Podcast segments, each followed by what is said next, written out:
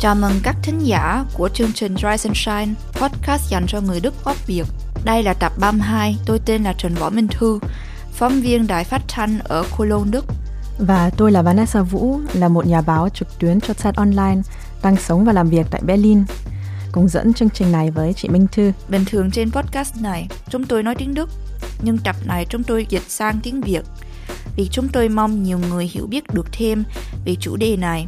Tập ban đầu được phát hành vào tháng 8 năm 2020, đúng 40 năm sau vụ giết hai thuyền nhân ở Hamburg, Đỗ Anh Lân và Nguyễn Ngọc Châu. Cả hai đã chết vì một vụ đánh bom vào trại tị nạn của họ, điều mà chỉ ít người biết. Đây là vụ án được coi là vụ giết người vì phân biệt chủng tộc đầu tiên trong lịch sử Tây Đức sau Thế chiến thứ hai. Ở Đông Đức, hai lao động nhập cư người Cuba đã bị giết một năm trước đó, năm 1979. Nhân kỷ niệm năm 40 năm vụ tấn công ở Hamburg, chúng tôi muốn kể lại câu chuyện cũ và hậu quả của nó. Để nghiên cứu, chúng tôi đã đọc hàng trăm trang quyết định của tòa án và các bài báo cũ. Chúng tôi đến Hamburg và nói chuyện với một số người cùng thời ở đó. Chúng tôi rất cảm ơn nếu quý vị chia sẻ tập uh, à, podcast này trên Facebook hoặc các phương tiện truyền thông xã hội khác. Khi quý vị muốn phản hồi, Địa chỉ email của chúng tôi là riseandshine.podcast a.gmail.com. Chúng tôi luôn luôn vui được đọc ý kiến của mọi người, mà nó cũng giúp chúng tôi làm việc tốt hơn. Bây giờ quý vị có thể nghe câu chuyện của chúng tôi. Dừng chân chân bé khi chiều nắng chưa phai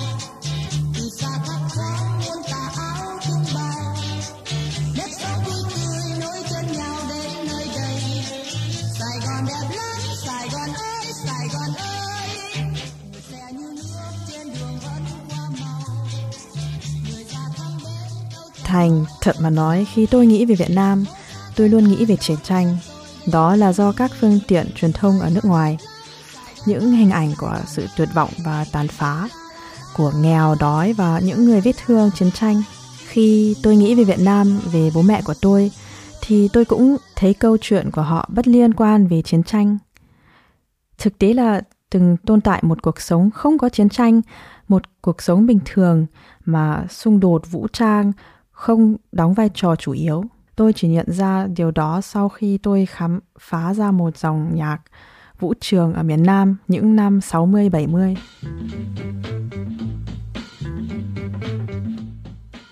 Đặc biệt ở Sài Gòn, thủ đô của miền Nam ở Việt Nam, đã từng có nhiều cảnh giải trí vui chơi, những âm thanh của sàn nhảy đến từ những người lính đồn trú ở Việt Nam, còn người Việt thì sáng tạo ra một phiên bản âm nhạc riêng cho họ. Dân thành phố thường thích đi chơi đêm, những chàng trai mặc quần ống loe và đeo kính râm, những cô gái chỉ tóc sái phòng, mặc mini jupe, xem những bức ảnh thời đó trông rất là ngầu. Đừng nói với tôi thế. Đừng nói với tôi chung tình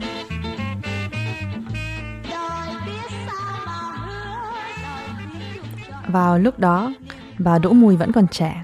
Ờ, bà sinh năm 1939 tại một làng quê ở tỉnh Bạc Liêu. Hôm nay bà đã 82 tuổi rồi và sống ở Hamburg. À, bà ơi, à, chào, chào bà. à, dạ, cảm ơn bà. Dạ khỏe không? Không khỏe, còn đau? Chúng tôi đến thăm bà vì bà là mẹ của Đỗ Anh Lân, một trong hai thuyền nhân bị người phân biệt chủng tộc giết vào năm 1980. Chúng tôi muốn biết 40 năm sau cái chết của con, cuộc sống của bà mẹ như thế nào. Chúng tôi sẽ trở lại với câu hỏi này trong một chút. Bắt đầu, tôi muốn dừng lại trong những năm 70, trước khi cuộc sống của bà thay đổi. Bà Mùi cho chúng tôi xem một cuốn album cũ. Ôi rồi đây là bà. À, ô bà đẹp quá. Mà mặc áo dài xịn lắm. đây bà mấy tuổi? Bà mấy mấy tuổi. Bà ồ. Ngày xưa bà là người mẫu à? Bà làm người mẫu không? Đi mua bán không à? nhỏ nhỏ là biết đi bán bà trông như người mẫu người eo vẽ lông mày tóc bượt cao và đi giày cao gót trong một số bức ảnh bà đang tựa vào một balcony của khách sạn ở Đà Lạt. Trong một bức ảnh khác, bà tạo dáng với một số bạn, nhưng bức ảnh này thậm chí có thể được in trong một tạp chí thời trang hiện đại. Bà luôn luôn ăn mặc thời trang và sành điệu. Dạ, bà là người buôn quần áo thời trang cao cấp mà. Bà luôn luôn nhập mẫu mới từ khắp thế giới và bán tiếp cho cửa hàng quần áo trong quận 1. cái gì cũng cũng bán đẹp lắm đức cũng có quà mỹ có quà chỗ nào có quà giống ở mỹ quà thằng ngọn ha quen thì đi giao cho ngọn đi ở hàng công đi giao cho ngọn vậy đó. Chỗ nào cũng đẹp hết. Quần áo quậy quắc mà. Ở pháp chỗ nào cũng có. Thì bà cũng hay mặc quần áo đẹp có phải ở không? đẹp chứ. Xứ sản đẹp lắm. Ở sài gòn mà. Ở Sài Gòn phải phải Sài Gòn đẹp lắm, chợ lớn hả? Ngày xưa cũng có nhiều chỗ đi chơi ở Sài Gòn có phải Sài? Gòn đẹp lắm, đi chơi nhiều lắm. Nha Trang, Tài Lạc, à, Vũng Tàu cái này cái kia đẹp lắm. Nhiều khi bán không hết, cũng lấy đi xa xa bán. Thì ngày xưa bà cũng quen nhiều người có phải không? Quen nhiều lắm, Và hồi xưa cũng đi chơi nhiều không? nhiều lắm. Bà đi chơi đâu ạ? Chỗ nào cũng đi hết. Thích chơi lắm cũng. Lúc đó bà Mùi đã có con rồi, tên là anh Linh. Bà gửi con cho mẹ ruột ở chợ lớn trong nôm. Bà buôn bán ở quận 1, nhưng mà bà vẫn thường xuyên thăm con. Khi con trai bà lớn lên và đến tuổi phải đi lính, thì chiến tranh đã kết thúc. Trên thực tế, giao tranh vẫn tiếp diễn. Vào cuối những năm 70, Linh đã trưởng thành và lẽ ra phải nhập ngũ. Khi đó chiến tranh đã chính thức kết thúc, nhưng các cuộc đàn áp Hoa Kiều thực sự bắt đầu ở miền Nam Việt Nam. Miền Nam Việt Nam hầu như đã thua trong cuộc chiến và việc bị bắt đi lính thường có nghĩa là sẽ tham gia vào các cuộc xung đột vũ trang sau đó. Bởi vậy cái tuổi lì linh mà. Sợ là chẳng lại 700 tuổi không sợ. Ý, cái tuổi đi linh sợ bắt ly ai cũng nhảy lần bà lần ông cũng sợ chứ giống đi cũng cả tuổi vậy đó đúng tuổi hai mươi mấy tuổi thì bắt đi vậy Người Hoa gánh chịu nhiều áp lực hơn. Chế độ mới vốn chủ trương xóa bỏ hữu tài sản, xóa bỏ tư sản, giai cấp tư sản. Còn 1978-9, Việt Nam xảy ra chiến tranh biên giới với Trung Quốc và xua đuổi cộng đồng người Hoa. Hậu quả là hơn 450.000 người Hoa đã phải rời bỏ Việt Nam bằng nhiều cách. Vì vậy, bà Mùi gom góp tiền bạc cho con trai đi vượt biên. Lần đầu tiên thì không được thành công, con trai bị bắt đi tù, nhưng lần thứ hai thì đi được. trả tiền trả trả vàng à, trả mười mấy đường đi lông tiền chính phủ á, lông tiền thảo đó mười mấy đường à. nó đâu có tiền mà đi đi hết Bà có nói làm giấy bảo lãnh hoa vậy đó ừ, thà- tâm giấy bảo lãnh số một ngõ con à số một cho ngõ đi trước bà nói với anh Lân cái gì trước khi đi? Chỉ là kêu giang học vậy thôi có gì? Đâu biết ở đây cái gì phải không? Chưa lại qua đây mà. À, thầy giang đi học đi vậy đó. À, thầy làm với bảo lãnh hoa vậy đó. Ừ, thầy tâm với bảo lãnh số một ngõ con à. Số một cho ngõ đi trước.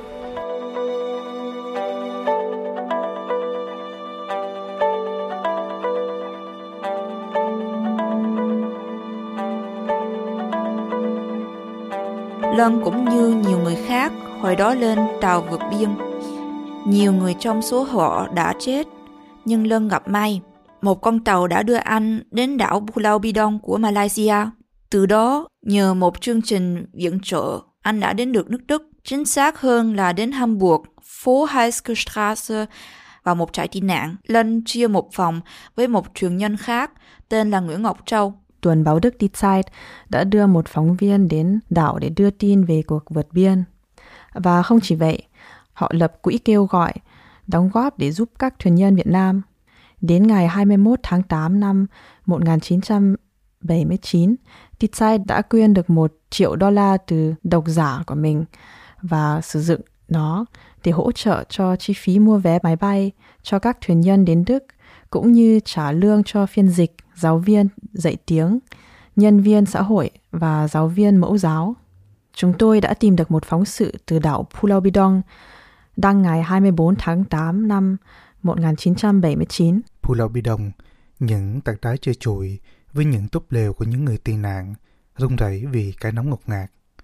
Trên bãi biển hẹp, một khối người màu nâu, vô số thân thể, chen chúc nhau, ép sát vào nhau.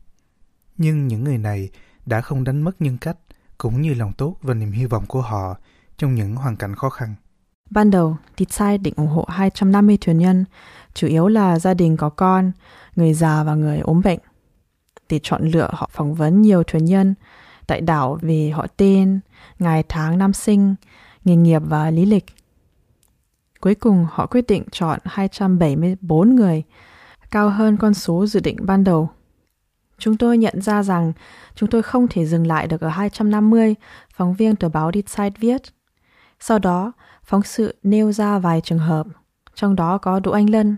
Họ viết rằng Một chàng trai mới 17 tuổi phải một mình vượt biên vì không có đủ tiền đi cả nhà.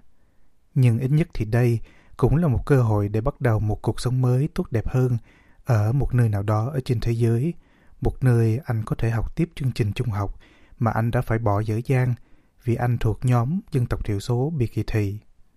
Anh ấy nói lơ lớ vì gặp nhiều khó khăn trong các tuần trước. Một thanh niên độc thân, bối rối không có việc làm. Cơ hội có ai khác đến đón anh và đưa anh đi nước ngoài sẽ rất là thấp. Vừa đến Hamburg, anh Lân gửi một lá thư cho mẹ. Vài dòng thôi. Anh Lân đã đến Đức rồi, ở đây rất tốt và anh có thể đi học. Nhưng lá thư chưa đủ cho làm bà mùi yên tâm.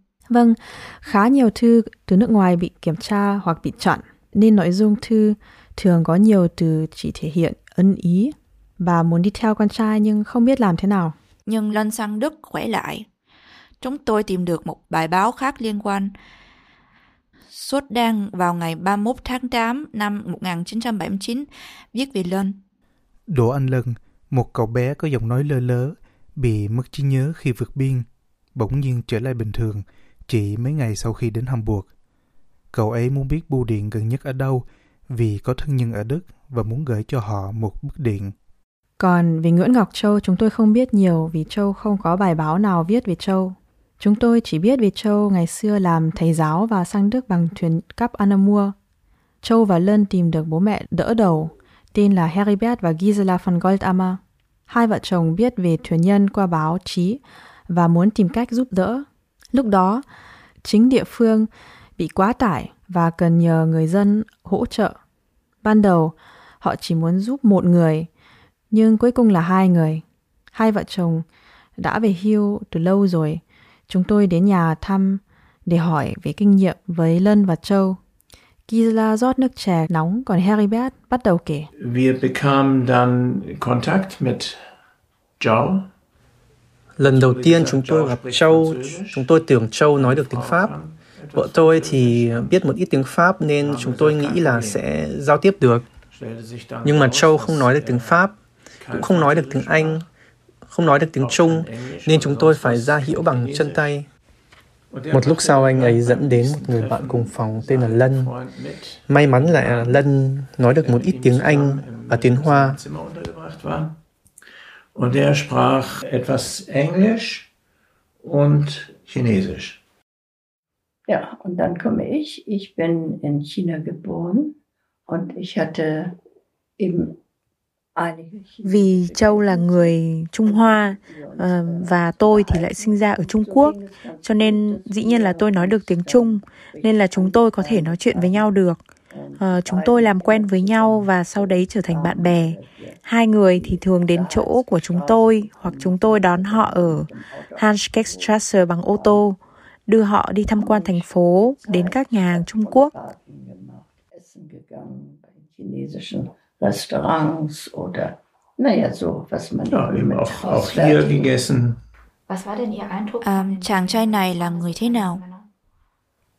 Im Grunde genommen theo tôi thấy thì căn bản họ là những người vui tính không bao giờ thấy họ buồn.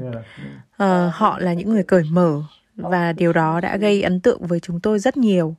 Một hôm thì họ dẫn theo một người bạn. Họ nói anh ấy buồn nên chúng tôi rủ anh ấy đi cùng. Thì từ lúc đấy có thêm một người nữa tham gia. Với tôi, việc này cho thấy họ là những thanh niên trẻ, biết cảm thông và hòa đồng. Cho đến lúc này, mọi thứ vẫn tốt đẹp và có thể vẫn tiếp tục như thế cho đến lúc này. Nhưng không phải tất cả người dân ở Hamburg đều vui vẻ với xuất hiện của người tị nạn Việt Nam hoặc muốn giúp đỡ họ. Đã có nhiều cuộc tranh cãi về việc ai sẽ nhận bao nhiêu người xin tị nạn và vào khi nào. Một năm sau, ngày 21 tháng 8 1980, một tờ báo địa phương tên là Hamburger Abendblatt đăng một bài viết ngắn trên trang nhất. Có những người xin tị nạn được gửi đến Hamburg. Người ta nói rằng là 29 người tị nạn đến từ trại ở Fulda. Chính quyền địa phương chỉ thông báo trước đó 53 phút. Phát ngôn viên thượng viện Hamburg Manfred Bissinger sau đó cáo buộc nhà nước liên bang Hessen về một cuộc điều động bất ngờ và nói về một tình huống bất khả thi và luôn luôn không thể chịu đựng được. Ông ấy nói rằng sự bất tiện vô cùng lớn bởi vì Hamburg đã bị quá tải với 9.000 người xin tị nạn. Họ đã trích dẫn lấy chỗ giống như sống trong khách sạn và nhận lương hưu từ ngân sách chính phủ. Và cuối bài báo là địa chỉ của trại tị nạn Heiske Bài báo này không ngờ mang đến tại họa cho số phận của Châu 22 tuổi và Lân 18 tuổi. Theo hồ sơ của tòa án, tối hôm đó có ba tên phát xít mới đang trên đường đi. Một thợ thủ công 50 tuổi, Raymond Hart, một bác sĩ 50 tuổi, Heinz C. và một nhân viên X-quang 24 tuổi, Sibylle V. Ba người là thành viên của tổ chức cánh hiệu cực đoan Deutsche Aktionsgruppe do luật sư Manfred Röder đánh đạo. Họ thực sự là những người thuộc đảng lớp trung lưu. Thường người ta vẫn tưởng là Nazi là thanh niên, không có mục tiêu phương hướng. Nhưng những người này thì không phải. Ít ai biết về Manfred Röder, nhưng ông ta là một trong những nhân vật chủ chốt có ảnh hưởng nhất của cánh hữu vào thời điểm đó, có ảnh hưởng nhất của cánh hiểu vào thời điểm đó. Sau khi Röder bị tước bằng luật sư, ông ta chuyển sang hoạt động ngầm. Ông đã viết những tài liệu hướng dẫn các nhóm cuộc hiểu tổ chức các cuộc tấn công. Chừng thì ông ta không trực tiếp nhúng tay vào tội ác mà để người khác làm thay. Ông có người phụ như Raymond Hart, Heinz C. và Sibylle V. Ba người này đã đi khắp Tây Đức và đã thực hiện các cuộc tấn công nhỏ vào các trại tị nạn, một phong trưng bày tội ác diệt chủng và một trường học có tên Do Thái. Hầu hết các cuộc tấn công đều ở phía Nam, nơi quê của họ. Nhưng để gây khó khăn cho việc điều tra, họ di chuyển xa hơn về phía Bắc. Chị vừa nói à, về các cuộc tấn công nhỏ, không biết liệu có ai bị thương không? Vâng, ở những cuộc tấn công đầu tiên không chỉ gây thiệt hại về tài sản mặc dù mục tiêu mà họ tuyên bố là chỉ để đe dọa. Tại tòa, họ nói rằng họ muốn thể hiện sự phản đối của mình đối với chính sách tị nạn. Họ không có ý định làm tổn thương hoặc giết bất cứ ai, nhưng họ biết hậu quả có thể xảy ra và họ chấp nhận nó. Trong hai vụ tấn công trước đó, những vài người tị nạn đã bị thương. Chị có biết người lái bom ở đâu không? Nhân viên y tế hoặc bác sĩ thì khó mà lái bơm mà. Họ có một mạng lưới rất lớn khắp nước, nhưng họ không có nhiều công cụ. Ví dụ, tại một số thời điểm, họ hết thuộc súng và chuyển sang chế tạo vũ khí gây cháy làm từ chai nước uống. Vào ngày 21 tháng 8 năm 1980, trên đường đến Flensburg, tận phía bắc nước Đức, Họ ghé Hamburg để mua xăng và mua một tờ báo địa phương Hamburger Abendblatt. Họ nhìn thấy bài báo trên trang nhất nói về tình trạng quá tải và chi phí của chính phủ, có kèm theo địa chỉ của trại tị nạn ở bên dưới. Cả ba coi bài báo như một cơ hội để gọi điện cho Röder và cùng nhau lên kế hoạch. Ngay đêm đó, khoảng sau 11 giờ đêm, Họ lái một chiếc xe khác đến chạy tị nạn, mang theo bốn cái vỏ chai một lít, len sạch và một hộp dự trữ đầy xăng. Trong các cuộc tấn công trước, họ đã ném số lượng ít hơn, nên ngọn lửa có thể được dập tắt nhanh chóng. Lần này, họ muốn nhiều hơn thế. Đây là một phần trong phán quyết của bản án. Sau những phản ứng tương đối ít của công chúng đối với các hành động tấn công trước đó, các bị cáo đã muốn nhân cơ hội thực hiện một cuộc tấn công lớn hơn, tác động mạnh hơn, cuối cùng sẽ thu hút được sự chú ý chung đến vấn đề người tị nạn. Bị cáo muốn gây ra một vụ cháy lớn. Chúng tôi không muốn đọc thêm các chi tiết mô tả về cuộc tấn công trong bản bởi vì nó quá kinh khủng và gây sốc cho người châu Á. Sau khi họ đến phố Heilsgestrasse, một trong số họ dùng sơn đỏ để viết lên tường nhà, bọn ngoại quốc hãy cút đi. Sau đó họ đi vòng ra phía sau của tòa nhà, chọn ngẫu nhiên một cái cửa sổ thấp nhất, rồi họ đợi ở đó vì trời đang mưa rất to. Chờ nửa tiếng sau thì mưa bớt. Raymond Hát ném chất nổ mà Sibylle đã chuẩn bị qua cửa sổ. Căn phòng này không thắp đèn, trong khi những phòng khác thì có. Đó là phòng của Lân và Châu. Có thể họ ngủ rồi.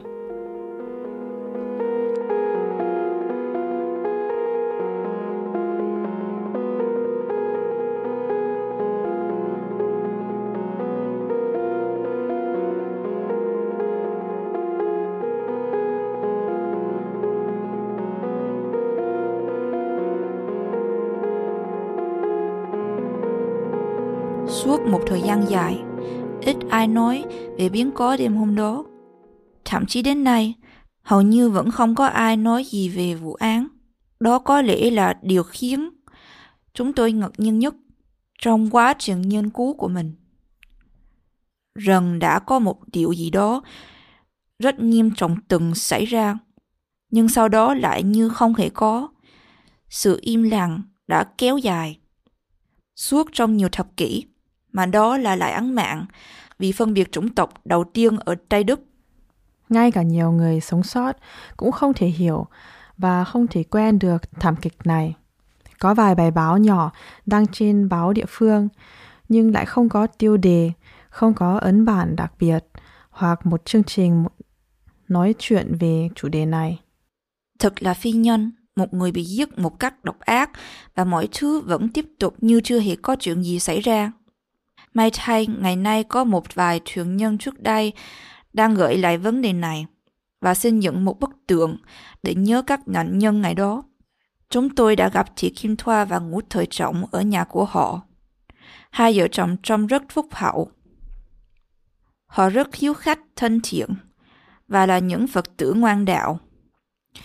Trong phòng khách của họ có những bức tượng Phật và trên tường có những bức thư pháp với những câu nói của Phật giáo của Thích Nhất Hạnh. Chú đúng ra chú không có nhớ nhiều, tại chú ở từng bốn lần, chú không có nghe, không có nghe gì hết. Nhưng mà người ta chạy thì mình cũng chạy thôi, chứ đâu có biết cái gì đâu. Tại lúc đó là quảng lớn, ồn lắm, xù lao, chạy ra hết thì mình cũng chạy gì thôi chứ đâu biết gì đâu. Tưởng là cháy nhà rồi thôi. Còn sau đó ai kể cho? Ở đây có bị sao? Không biết luôn, thật sự mình lúc đó mình không biết gì hết á. Mình không biết là, là Aslak hay gì không biết không bị khủng bố gì không có. Mình tư tưởng là cháy nhà thôi rồi. Lâu lắm ừ. sau này mình mình đã mới kể cho mình nghe gì thôi chứ ừ. không biết không biết gì hết. Chúng ta không có biết cái nghĩa đó là cái gì ừ. nữa mình không biết chưa đọc tin tức mình đâu biết ừ. gì đâu thì vì cái câu Auslander Rouse mình có không hiểu là cái gì nữa. À. thật sự là vậy đó. Mình không biết tiếng Đức nhiều. Mới qua Đức mà đâu biết tiếng Đức gì đâu. Mình không biết câu đó là một cái bị lai đi gùng hay gì không có biết Tôi cảm thấy rất là buồn là những người trong trại tị nạn không nhận được bất kỳ một thông báo hay giải thích nào từ phía chính quyền địa phương. Khi người Đức không muốn làm dùm bênh vụ việc thì không thể đòi hỏi họ nhiều hơn. Nhưng ít nhất, họ cũng nên có một lời giải thích với dân tị nạn. Có rất nhiều nguyên nhân kết hợp với nhau. Có lẽ các cơ quan có trách nhiệm đã không quan tâm đến điều đó hoặc cũng bị quá tải và đồng thời có vấn đề về rào cản ngôn ngữ. Nhưng giá mà có một thông dịch viên, điều đó thì không quá khó. Ít nhất thì trưởng Hans Ulrich Klose đã đến dự đám tang và có bài phát biểu. Nhưng theo tôi được biết, hồi đó không có phiên dịch, nhưng hầu hết người Việt Nam không hiểu ông đã nói gì. Trọng và Thoa không đến dự tang lễ, nhưng rồi họ chỉ hiểu là đó là một vụ tấn công. Và nói chung họ bắt đầu thấy sợ. Sợ, sợ cũng như người ta phá mình vậy thôi, chứ không có nghĩa là là racismus hay là cái gì cái gì đâu. Thế đó, sợ như vậy thôi. Sợ ta, ta, ta giết mình vậy thôi, chứ không nghĩ là cái gì hết công đó con. Rồi sau đó mình, mình sống, mình sợ đó. Chứ mình không nghĩ là cái gì hết trơn á. Tại vì không ai cắt nghĩa cho mình biết hết, mà cũng không ai trôi cái nỗi sợ của mình không biết gì hết. Ừ. mà lúc đó mình cũng còn trẻ đó mình không có nghĩ xa nhiều không, không ừ. biết nhiều không biết gì hết nghĩ là cái chuyện đó đã lỡ thì vậy thôi sợ tự sợ tự nhiên mình mình cha mẹ mình cho mình đi qua đây rồi tự nhiên giờ mình không nghĩ rằng mình qua đây có những cái chuyện đó xảy ra mình cứ nghĩ cái đất nước này mình tới là thanh bình không có cái freedom không có cái gì hết á không có giết người không có uh, giống như là một cái nước không, Givan, không có, không có cái gì chơi á giống như hiền á không có cái gì hết trơn mình đâu nghĩ ra cái đó cái chuyện khác không? Ra cái đó xảy ra mình rất là sợ. Nhưng mà lúc đó cũng đâu có ai bờ trôi mình đâu cũng chẳng ai chăm sóc mình cũng ai hỏi mình cái gì hết mình đâu biết. Mình sợ vậy thôi. Điều khiến tôi rất buồn là họ không chỉ bị bỏ lại một mình với nỗi sợ hãi mà còn không thể nào tâm sự với gia đình không không không dám kể. nếu mà có lúc đó nếu mà có biết nhiều cũng không dám kể. Sợ cha mẹ mình lo á. Tức là mình kể những gì tốt thôi. Còn những cái xấu mình không muốn cho cha mẹ mình biết sợ lo biết không? Họ trở nên câm lặng. Thậm chí không ai muốn đả đông gì vì thảm kích đó. Từ mẹ ruột đến bố mẹ nuôi. Ừ, không có kể con. Thứ nhất chắc cô bị phê trang trong lòng á biết không? Dạ. tại vì cái người việt mình á có nói cái gì không có nói cái phiêu ra. Không, không phải như tụi con thế hệ của con khác rồi không? Còn cái thế hệ của cô chú là biết là đau nhưng mà để trong lòng thôi. Ừ, tại vì nếu mà nói ra mình thấy mình mình càng đau khổ thêm nữa không? Thành ra thôi mình giữ cho mình thôi. Chứ không có muốn cho người khác biết nhiều tại nghĩ là người khác biết nhiều cũng không giúp được gì mình nghĩ vậy đó biết không? Thôi mình tự mình giữ mình được rồi không Bố mẹ đỡ đầu của anh Lân, Gisela và Heribert von Goldammer cũng không biết làm sao để nguôi ngoai nỗi đau của họ. Họ đã làm đơn xin đoàn tụ gia đình cho mẹ của anh Lân và sau khi con trai mất thì hồ sơ đoàn tụ của bà mẹ được chấp nhận. Thế là Đỗ Mùi và mẹ cô, bà ngoại của Lân, đến Hamburg. Lúc đầu, vợ chồng Goldammer giúp họ làm các thủ tục hành chính và không nói gì về việc của Lân. Nein, wir haben also bewusst auch bei den anderen, die diese Attentat miterlebt haben, nie von uns aus nachgebohrt. Chúng tôi không nói với những người đã trải qua vụ tấn công đó. Chúng tôi cũng biết là vụ tấn công và vụ vượt biên đã đủ bị thảm rồi, nên chẳng ai muốn khơi lại đồng cho tàn. Tại vì thế chúng tôi cũng không muốn hỏi nhiều. Mit Fragen sehr zurückgehalten. Ne? Tôi rất tôn trọng suy nghĩ đấy. Nhưng tôi có một ấn tượng là họ vẫn cảm thấy ái nấy. Cái cảm giác ấy vẫn đè nặng lên trái tim tôi. Tôi cứ tiếc là tôi không làm được nhiều gì hơn. Wir hatten da gefragt beim Chúng tôi không biết nên làm thế nào. Chúng tôi gọi cho Weissering để xem liệu họ có sự giúp đỡ tài chính cho bà mẹ hay không. Họ trả lời là không có. Họ giải thích là Weissering thì không phải cho người nước ngoài, mà chỉ dành cho người Đức. Cho nên chúng tôi không hỏi tiếp nữa. Es gab also die normale Sozialhilfe dann natürlich. Ne? Trong một thời gian dài, bà Mùi cũng không thể nói về sự mất mát này. Lúc đầu, bà còn giấu cả bà ngoại. Bà ngoại, bà ngoại không cho biết, bà ngoại thương quá họ chứ có gì làm, không cho biết là chết. Giờ dẫn bà nói lời cũng chưa biết. Sao mấy người xóm nó nói cho bà biết là ấy buồn đấy, thương lắm. Tại vì ừ. bà nuôi anh Lân. À, anh nuôi á. Nhỏ nhỏ sanh ra là nuôi rồi à, nuôi tới ngày đi đó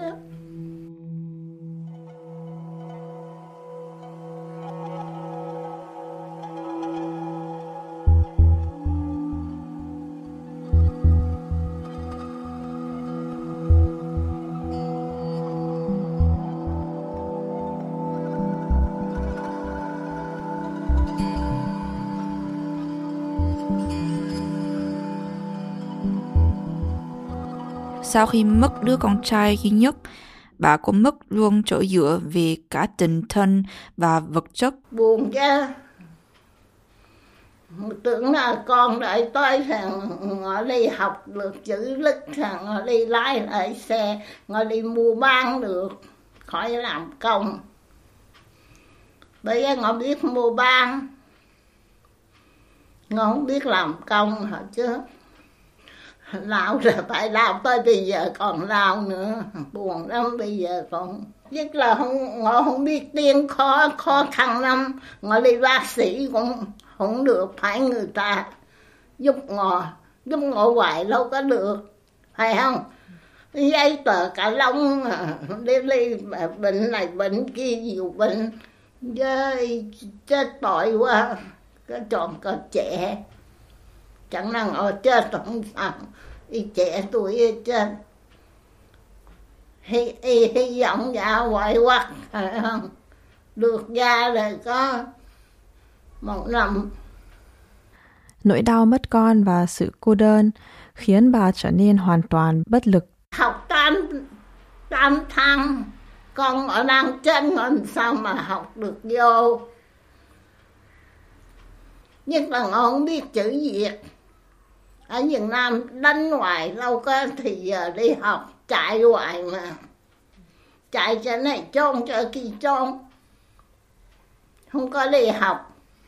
Biết chút lĩnh chữ tàu cũng không có đi học. Tự mình học chút lĩnh. Cũng biết coi biết đọc. Tôi cảm thấy rất buồn cho số phận của bà. Thay vì xây dựng cuộc sống mới ở đất với con trai, bà đã một mình chiến đấu theo cách của mình. Bà may Ba Lu có lúc tay đau đến mức phải nghỉ làm. Bà sống một mình ở ngoài ô thành phố với khoản lương hư ít ỏi đến nỗi chả mua được gì. Trong các căn hộ hoặc nhà của người già, chúng ta thường thấy nhiều đồ đạc đã được tích lũy sau nhiều năm. Rất nhiều ảnh và vật dụng linh tinh. Nhưng căn hộ của Đỗ Mùi có vẻ khá trống trải đối với tôi. Vì sau đó nhà bà ấy đã bị đột nhập hai lần trong những năm gần đây. Điều khiến tôi day rút về toàn bộ vụ an là những người theo chủ nghĩa tân phát xít này không suy nghĩ gì nhiều về nó. Họ đã tình cơ dừng lại ở Hamburg, tình cơ đọc bài báo đó, sau đó ít nhiều tự phát thực hiện cuộc tấn công này. Và với tôi ác này, họ không chỉ giết hai người mà họ lấy đi nhiều sinh mạng khác. Chỉ có thực sự biết những gì đã xảy ra với thủ phạm. À, chúng bị bắt hiện rất nhanh sau đó. Loại sơn xít mà chúng sử dụng cũng đã được dùng vài ngày trước đó. Trong một lần phun khác, có người ghi được số xe của bọn chúng. 11 ngày sau vụ tấn công, thì cảnh sát tìm thấy chúng nhờ biển số xe. Phiên tòa bắt đầu vào năm 1982. Tòa án đã kết án ba người, cũng với Manfred Röder, các mức án từ khác nhau, 6 năm, 13 năm và hai án trung thân. Ở Đức, mức án trung thân sẽ phải thi hành ít nhất là 15 năm. Tuy nhiên, đối với Đỗ Mùi, đó vẫn là quá ít. chính phủ bắt được á ừ. chết hai loạn mà năm ở tù năm năm ngồi nói ngồi không chịu đâu ở tù có năm năm giết hai người còn cười nữa ấy gia tò còn cười nữa Nói chung, có lẽ có rất nhiều điều sai sót khác đã xảy ra tại phiên tòa. Ví dụ, Đỗ Mùi nói với chúng tôi rằng bà ấy đã không tham dự phiên đầu trần dù bà rất muốn. Vào lúc xảy ra vụ việc, thì Đỗ Mùi hầu như chưa nói được tiếng Đức và cũng không hiểu biết gì về luật pháp của nước này. bà chỉ mới đến Đức được vài tháng. Phiên tòa thì lại diễn ra ở Stuttgart, rất xa Hamburg, cách xa 700 km. Ngõ đợi tới cái ngày ha, thầy mở tòa, thầy ngõ kêu râu diễn định cái thông dịch ra, dẫn là đi cho đó coi đi ha. Đi nói đừng đi, coi đi con không biết, họ nói ngồi biết mà. À, ngồi không biết đi tòa, tòa ở lâu bây giờ ngồi con không biết nữa. Thầy không được đi, thầy chỉ nghe thôi, thầy kể đi con. Chúng tôi không có thể dựng lại chính xác những gì đã xảy ra hồi đó. Chúng tôi không thể xác định là Đỗ Mùi chưa bao giờ nhận được thư mời tham dự phiên tòa hay chỉ đơn giản là do không hiểu tiếng Đức. Liệu có ai đã khuyên bà không nên tham gia thực nghiệm hiện trường? Những gì xảy ra đã quá lâu, ký ức phải mờ đi và bà không hiểu nhiều thứ. Ngôn ngữ khác biệt khó hiểu và bà cũng không quen với bộ máy quan liệu của Đức. Nhưng tôi không cho rằng Đỗ Mùi là người đáng trách. Theo tôi, nếu bà muốn ra tòa, nhà chức trách nên làm mọi cách để giúp bà. Và không chỉ có mỗi phiên tòa. Sau này mộ của anh Lân còn bị giải tỏa, trái với ước nguyện của bà Đỗ Mùi. Vậy là sau 25 năm thì các ngôi mộ đã được giải tỏa theo quy định. Nhưng người thân thường có thể gia hạn. Trong trường hợp của Đỗ Mùi thì bà nói rằng bà có xin nhưng không được. Giờ nó nói cho lâu một chút đi ha, cũng không cho. Là bây giờ cũng hết giờ, hết đâu rồi.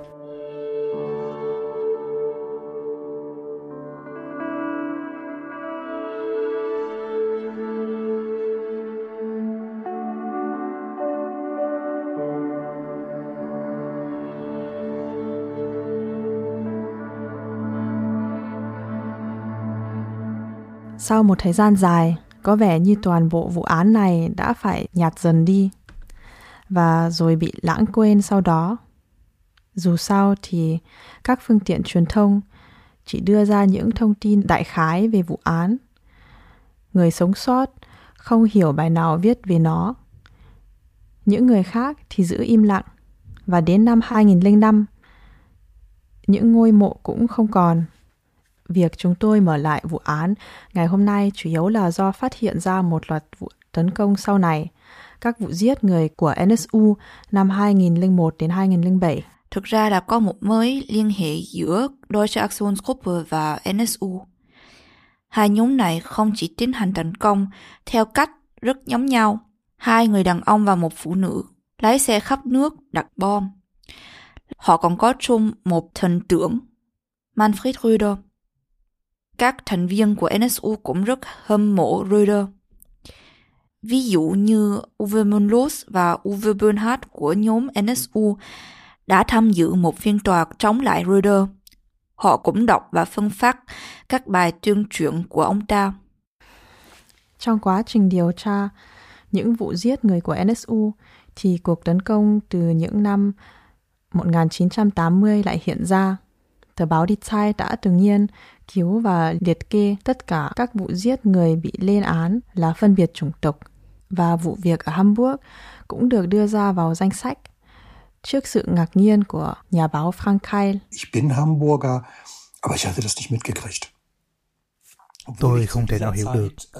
Tôi vốn là người Hamburg, mà tôi chưa bao giờ nghe nói về vụ án này. Lúc đó tôi còn là sinh viên đại học, và tôi rất quan tâm về những vấn đề chính trị và xã hội.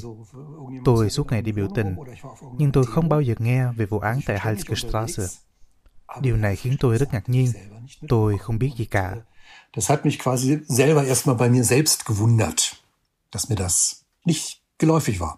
Vì vậy, Frank bắt đầu nghiên cứu Ông tìm kiếm các bài báo cũ trong văn khó nhà nước Hamburg, gọi cho thị trưởng khi đó là Hans Ulrich Klose và tìm thấy những người sống sót nhờ một hiệp hội thường nhân.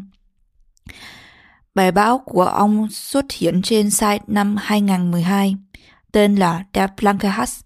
Nghiên cứu là lý do để một số người Việt Nam giải quyết vấn đề lịch sử đã bị lãng quên từ lâu này. Một lần nữa, trong số những người khác, Trọng và Thoa, những người còn khá trẻ vào thời điểm xảy ra vụ tấn công và ban đầu chưa thực sự hiểu về nó. Nhưng người này, vợ chồng goldammer mẹ anh Lân và một số người khác sau đó đã có sáng kiến xây một đài tưởng niệm công cộng và thay đổi tên đường này Trau und Họ quyết định không chôn giấu thảm kịch này trong lòng nữa, mà sẽ giải quyết nó một cách công khai. Nhưng mà cái vấn đề mà làm cái này cho con của bà đó, bà rất là, bà đó bà mới nói, bà nói cái đó cũng là cái ước mơ của bà phải không? Bà muốn là đừng ai quên con của bà. Với, với anh với anh anh anh anh Châu đó đừng ai quên biết không? Nhưng mà bà không biết ai giúp bà hết. Vậy đó thành ra bao nhiêu năm nó cứ vậy hoài đúng không? Rồi tình cờ nhờ cái ông này đó là mới là mới là nghĩ tới làm con yeah. Sang kiến này sau đó đã phải trải qua một cuộc đấu tranh cực kỳ vất vả, cam go để có thể đi đến việc xây cho được một đài tưởng niệm công cộng. Không chỉ có Thượng viện Hamburg tiếp thực phản đối, mà ngay cả một số người sống sót cũng không muốn có một đài tưởng niệm. Với họ, tốt hơn là quên đi cuộc tấn công để có thể bày tỏ lòng biết ơn với đất nước đã giải cứu họ. Thậm chí họ còn đi xa hơn, đến mức cho rằng sáng kiến tưởng niệm là người dưỡng hận thù và mong muốn trả thù. Hội người Việt tị nạn tại Hamburg đã viết thư cho Thượng viện Hamburg. Trong bức thư này, họ nói Chúng tôi Hội Người Việt Tị nạn Cộng sản Hamburg không hưởng ứng, không ủng hộ, không tham dự dự án đổi tên đường này qua mọi phương thức và hành động. Thu hận và ý niệm trả thù không phải là chân lý và mục đích của chúng tôi. Nhưng Trọng và Thoa đã kiệt liệt chống lại lời buộc tội đó. Mình đâu phải dagegen Deutschland. Đúng. Mình dagegen Ừ. nur eine kleine Gruppe. Thì thôi, thấy Ừ, không? Vậy ừ. thôi. Để cái chuyện nó không có xảy ra nữa. Còn không chỉ thế, còn có rất nhiều việc khác xảy ra trong cộng đồng người Việt ở Hamburg từ khi đó. thì họ họ nói cô chú làm không đúng, nó cô chú làm gì với cộng sản, communist tùm lum mà nói vậy á. Rồi tự nhiên đưa lên mấy cái tên gì của ai người Việt Nam biết nói mấy người này là cộng sản cô chú làm việc chung nè. Cô chú nói, ủa cô chú làm việc chung với mấy người Đức, có mấy người đó thôi, chứ có biết ai, tên người Việt này là ai là ai đâu. Tự nhiên ghi mấy cái tên đó ra, cái đăng báo lên trong hội người Việt á. Nó nói, cô chú là làm việc chung cộng sản tùm lum. Xung đột vẫn chưa được giải quyết triệt để, nhưng sau ngành ấy năm chỉ hoãn, một điều gì đó đang xảy ra. Ít nhất là Nghĩa Trang ở Uyendorf, nơi chôn cất Đỗ Anh Lân và Nguyễn Ngọc Châu. Một bia tưởng niệm đã được hoàn thành. Có hình dáng như một cái tháp, mà phía trên là một quyển sách đang mở, với ý nghĩa là lịch sử không thể bị lãng quên. Thiết kế do Van Ngân Hoàng, người làm nghề điêu khắc đá, thực hiện và được khánh thành theo nghi lễ Phật giáo vào ngày 29 tháng 8 năm 2020. Sáng kiến này đã giúp chúng ta cảm thấy như được chút đi một gánh nặng, đặc biệt là đối với người mẹ. bởi vậy kỷ niệm để được con ở chết vậy là ở đây cũng quên chuyện đâu mà đâu có nhớ chuyện này phải không bởi vậy có kỷ niệm kỷ niệm hai người ở trên vậy là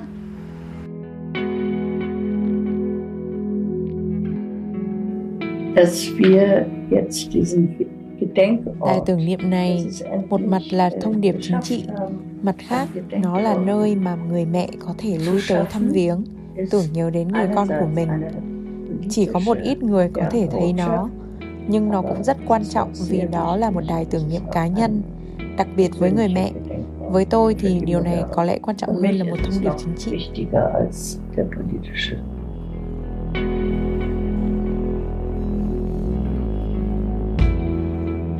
Thì thầy chú nghĩ cái đây là một cái ghi xanh cho bà đổ mùi. Dạ. Thấy không? Chú nghĩ vậy đó thì bà cũng lớn tuổi rồi, đâu biết gì chừng nào. Thấy không? Thì giờ cô chú muốn bà được một cái eo cái trải qua chuyện này tức là được nhìn thấy ở con mình cũng được một cái yes một cái đen mind gì đó. Chứ à, không không biết thì tương lai thì sao. Ừ. thì làm được cái nào thì làm